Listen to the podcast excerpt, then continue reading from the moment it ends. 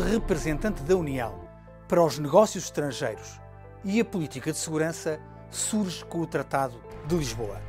Desde 2009, esta nova figura tem a seu cargo a condução e a coordenação de duas políticas estruturantes da União Europeia: a política externa e de segurança comum e a política comum de segurança e defesa.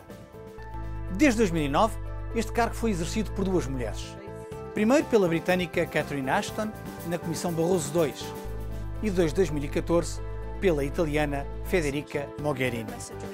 Cabe ao alto representante assegurar a coerência da ação externa da União e se envolve, entre outras questões, a ajuda ao desenvolvimento, a resposta a crises ou a ajuda humanitária.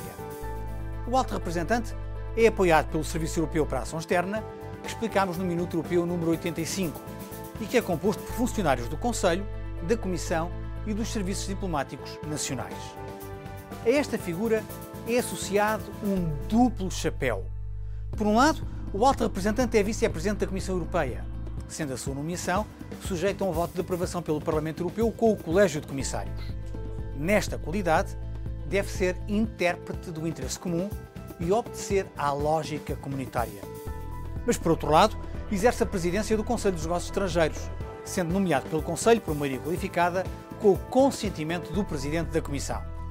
Nesta outra qualidade, responde perante os Estados-membros e obedece a uma lógica intergovernamental. A criação do Alto Representante permitiu eliminar as diplomacias paralelas da Comissão Europeia e do Conselho e, nessa medida, contribuiu para uma ação externa mais coerente por parte da União.